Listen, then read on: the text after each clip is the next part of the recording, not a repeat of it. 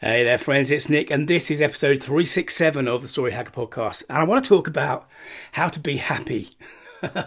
I think I've said before on this podcast that um, happiness is a bit like wealth. It's it's not really a destination; it's a side effect, and um, you know I stand by that. I stand by that. But I just, as it's a, a weekend episode, I wanted to talk about um, this really lovely idea that I don't think gets enough press really, but that back in the um the I think it's the late the late eighteen hundreds, I think a, a guy called James Lange proposed a theory of emotion, and what he essentially said was, well, let's give you an example. You know, what what we tend to think is if uh, what should we take as an example?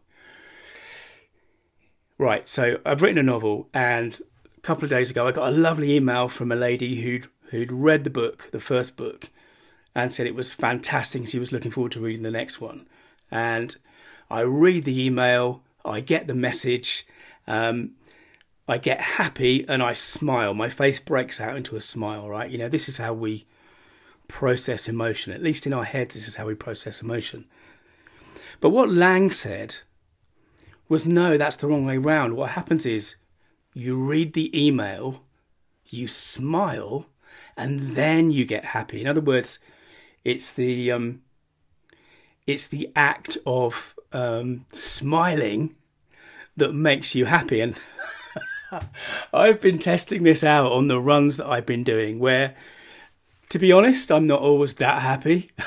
and uh, but one of the things I've found is that um, smiling while I'm running, while I'm exhausting, does help.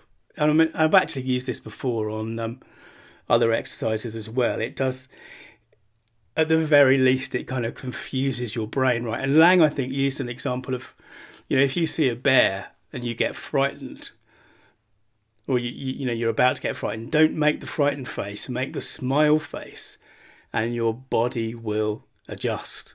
Now, you know there are various people I think in between his work and now have said no, that's wrong. But more recently, apparently, scientists have looked at um, they've looked at neurological scans of ladies with Botox. Um, they might have done it with men as well, but it says in the book that I've got, it says it says ladies.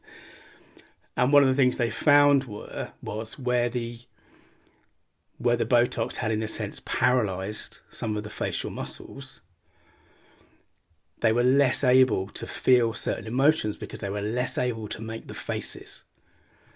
Now that's fascinating, isn't it? Now I still believe that wealth is a side effect of other things, and happiness is definitely not something you can move towards in a straight line. You know, it's a side effect of other things.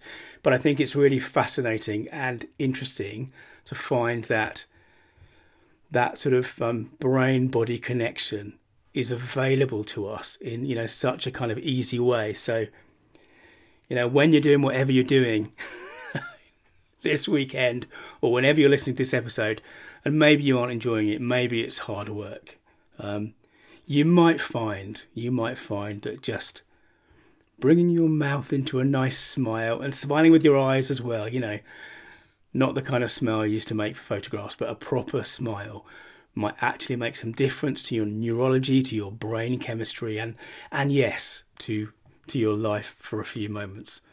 Worth thinking about, worth trying, worth testing for yourself. In any case, thanks for listening, and remember, your story means business. Hey, this is Nick. Thanks again for listening. To dig deeper, search for story.business.